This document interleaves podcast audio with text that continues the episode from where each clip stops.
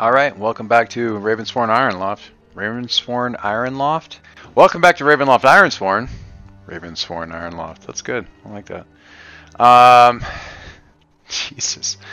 Uh, I think it's session 23, but who can tell with my brain? Uh, and when we last left our hero, Brigida, we got zombies. Uh, we had a complication on the last fight that we were dealing with. And uh, as we mopped up some members of the with the Kushida for uh, uh, cultists, uh, all of that nonsense attracted the attention of some. Uh, in the original module, they're called Strahd zombies. A little on. Anyway, some undead that were strapped to torture paraphernalia and stuff over here in this nearby room. Um, so yeah, they came a they came a looking. These guys I'm also doing as dangerous opponents, but since there's a pack of them, I am just upgrading them to a single opponent at formidable, and that isn't necessary. It's, it's only going to matter in certain, uh, depending on how my dice roll goes, because I am going to do something a little bit stupid here, and I'm gonna I'm gonna take care of this whole fight with one with one move called the battle move. So let's take a look at that move real quick while I while I have it up here. Under the combat moves, you can go into you know kind of a detailed combat situation where you enter the fray and you strike, clash, turn the tide, and you know all that kind of stuff. Or you can just battle. When you fight a battle, and it happens in a blur, envision your objective and roll. If you primarily fight at range or using your speed and the terrain to your advantage, roll plus edge. If you fight depending on your courage, allies, or companions, roll plus heart. Uh, if you fight getting close to overpower your opponent's roll iron, trickery, shadow, and tactics to outsmart your opponent's roll wits. Um, I am going to be fighting depending on my courage and my allies and companions. So I'm rolling plus heart. And I think I have an asset for this. I'm pretty sure I do. Um, I think it has to do with my companion, uh, Ismark. When you clash or battle alongside your companion, add plus one. Alright, so I am rolling heart with plus one. I'm not in a great. I mean, battle is a really great one if you don't really care a hell of a lot about the fight. It's just kind of a fight, and you've got a lot of momentum because you get one roll. So it goes badly, that's not awesome. If you have a lot of momentum, you can keep it from going badly, so that's good. But heart's my best stat, and I'm getting a plus one on it. So I mean, that's plus four. I am pretty okay with that. Um, I can certainly miss. I mean, plus four just means all I can, you know, it doesn't mean I'll win. It means the worst I can do is a five. so let's hope it's not that. But in any case, uh, yeah, we're just gonna we're gonna roll with this and see how this fight goes. Because I'm I, basically I'm grabbing my two companions here and charging in amongst these zombies and just trying to clear them out as fast as I can. Uh, these are free wardens. I have certainly, as a free warden, I've certainly uh, dealt with the undead before. Um, I know how to get the work done, and I am going to go to work. So, again, I am going to roll the actual move here. Under battle roll, rolling with heart, adding one, and off we go. Put the dice box here and see what we get. Ah, fucking 10. Are you serious? Alright. So one of the challenge dice was a 10. On the other hand, the other one was a, was a 2. And I'll take that. Uh, you know, rolling a four on the dice is above average, so good for me. All right, so on a strong hit, blah blah blah. On a weak hit, you achieve your objective, but not without cost. Pay the price. So um, I'm getting what I want, but I get beat up. You know, this is a pretty, this is a pretty D and D result. Um, not not to put you know attribute too much to it because you know I'm I'm going to get in a fight with five zombies. There's three of us. I'm going to get a little bit beat up. I think because I want to you know I want to mess around a little bit. I'm going to roll the Oracle and pay the price. I think I'm just going to take damage. I'm not thrilled about that because as formidable opponent, I'm going to end up taking uh, three harm, which is not awesome. But we'll see. Uh, we'll see what we get. So I'm rolling the Oracle to see what the results of pay the price are in this case. I don't want to do that because I just keep rolling into more stuff. A new danger or foe is revealed. You know, I'll just take a look in that area where I'm at. Where where are we at here? I don't really see anything else in that area, honestly, that is is close enough, honestly, to complicate the situation. Um, I don't really feel like bringing in a random encounter if I'm the GM, I am not going with this thing anyway, just because I don't. We've just done a fight. We're now we're doing another fight. I'm not gonna then roll into another fight. That's I don't want to say it's boring, but roll again and apply the result, but make it worse. Current situation. All right, I'm not gonna worry about the oracle. I think the obvious thing here is I take damage, so that's gonna be me taking. Um, that's gonna be me taking three health. Ouch. All right, super. All right, uh, sorry, three gets me down to two. That is a bit of a beating, which is not awesome. Um, but in any case, that kind of clears these guys out of here, and we will put us into this room and kind of take a look around while I'm while I'm nursing my injuries here. Strahd zombies are weird because they're they're not zombie zombies and they act a little bit differently, and I, I think I'm going to do something with that here in a second, but uh, first off, let me just talk a little bit about what's in this room. A little bit. Envision this area a bit for us. So, torture room. Dark, low shapes thrust up out of the still, brackish water that fills this room. It's a big, big room. Um, ceiling's about 15, 20 feet above the water. The water is about three feet deep, so you're up to waist in it. I came in through the arched exit to the east. Um, there's a balcony looking down over the water towards the north. The dark shapes in the water are racks, iron maidens, stocks, other other torture tools. The Strahd zombies are, you know, we're strapped to these things. Uh, the observation balcony has got two sort of throne-like chairs looking down over the thing, and then behind those chairs, a large red velvet curtain running from the east wall to the west wall to kind of conceal past there. The only real way I can see to get up and out of this place is actually getting up on that balcony, so I'm probably going to do that when I get out of here. But first, a couple of moves. Endure harm. It's kind of interesting the way endure harm is written because um, maybe it's just how uh, my my GM is running it for um, Starforge, but uh, Starforge is kind of approached like you can sort of choose to endure harm if you want to.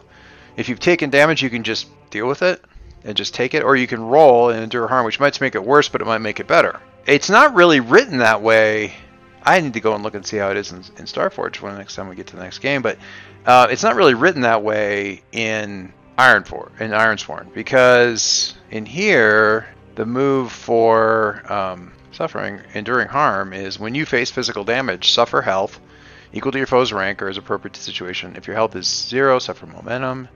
Uh, then roll plus health or plus iron, whichever's higher. On a strong hit, choose one, and you can, you know, but you roll. I mean, there isn't like an option to just choose not to roll. No, you're rolling, so that's fine. Um, I'm rolling. I am rolling. I'm doing. I'm going to roll off my health. It doesn't really matter, health or iron, because I'm rolling off of either one of those. Oh, but wait though, wait, wait, wait. I think I get a bonus to this. Do I get a bonus to this? Uh, ironclad. When you endure harm in a fight, add plus one and take plus one momentum on a hit. Sweet!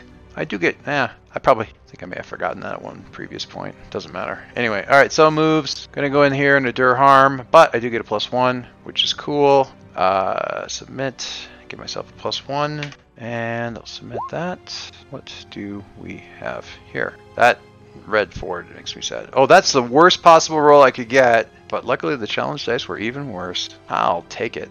Alright. Um, oh, so that gives me a plus one momentum. Moving the momentum up, nice. Um, strong hit, choose one. Shake it off. If your health is greater than zero, suffer minus one momentum in exchange for plus one health. Embrace the pain, take plus one momentum. I'm gonna just get rid of the plus one momentum I just got by exchanging it for health because I don't like my health at two. That's not great. Um, so we'll we'll bump that up a little bit, I think, and that's fine. Not great, but could be worse. All right, so we're kind of over. Get over here. Um, all right, so we're in this area. I'm gonna see where we can end up from here. So it looks like I'm getting pretty close to Delve here, but you know, I want to figure something out here. I want to gather information. I'm looking at these zombies because I think they're connected to the vampiric nature of the creatures that sort of uh, control this place. So I am going to do a little bit of poking about and seeing what I remember of vampiric lore as I'm studying these zombie critters. And that is an adventure move for gather. I think it's adventure. Gather information. Yeah, there we go. All right. When you search an area, conduct an investigation. Roll plus wits. I don't get any bonus. And no, I'm not going to use my weapon for this. So no. Let's see what I got. Yeah, that 10. Ah, fine, it's a weak hit. No deal, deal. Move for gather information. On a weak hit, the information complicates your quest and introduces new danger. Envision what you discover and take plus one, moment, modula, plus one momentum. All right, so the information that I get uh, is th- there is definitely a connection between these zombies, and it's it's not really a vampiric transformation, but certainly the powers of the vampire, um, like Strahd is or Fangboy is, um, was, I guess I should say, is connected in, in some way to the creation of these things. Obviously, these were torture victims as well, but it isn't just normal. We're not talking about normal zombies, normal skeletons here. There's there's something sort of directly connected to the, uh, the you know the vampiric power of this place. I want to see if I can make some use of this thing with regards to Fangboy and the connection uh, off of Gertruda. I want to see if there's any signs or symbols, any of that kind of stuff. But there's some risk here, I think. Um, I want to see if there's any signs or symbols or any sort of indication of the power that was exerted over these things in their own life and in some way that I can apply that. I've got Fangboy's heart handy. Um, and but I think this is kind of risky because I'm poking around with a dead thing that's got Strahd's power upon it. But with that said, uh, I still think this is maybe something where I could learn something. So I'm going to kind of bring bring about you know the the flail of heavens and and see if I can, you know, lay out here and detect in some way, shape, or form how this, you know, deduce how these things are connected. Um, so I am going to face danger, but I am facing it with observation. When you attempt something risky, envision your action and roll. If you attack, if you face danger with insight or observation, that is exactly what I'm doing. Do I have anything else with the face danger? I am not facing danger using my shield as cover, although I think that's kind of funny. Um, I am not facing danger against an attack by standing together. Uh, and I'm not gathering information by listening to the whispers of the weapon, so none of these things really apply. That's fine. Wanted to make sure. Using wits, no bonuses, another weak hit. Alright, on a weak hit, you succeed, but you face a troublesome cost. Choose one. You are delayed, lose advantage, or face a new danger. Suffer minus one momentum. You are tired or hurt. Endure harm. You are dispirited and afraid. Endure stress. You sacrifice resources. Suffer minus one supply. I am going to. I tell you what I'm going to do. I'm going to. I'm going to suffer supply. I'm going to take minus one supply. Super. But what I learn here, I, I do find connections here. I find little marks and and uh, consistent marks on these things, um, signs of the of the I call it thraldom or something like that.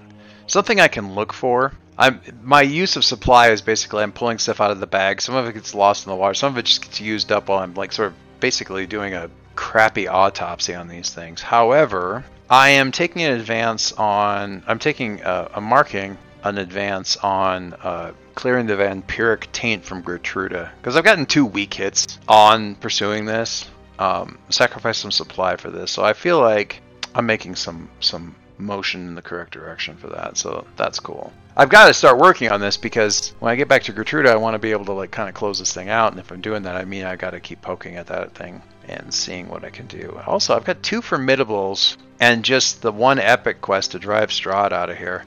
I need to get another couple of quests cooking so I can. Oh, and I got the investigate. The that one's actually doing pretty well. Investigating and avenging the missing members of the Free Wardens. That one doesn't feel too bad. And at extreme, it takes a while, so that's that's pretty cool. Did I get a failure in there? Not a proper failure. I don't think I've had a proper failure yet. Weak hit, weak hit. Nope.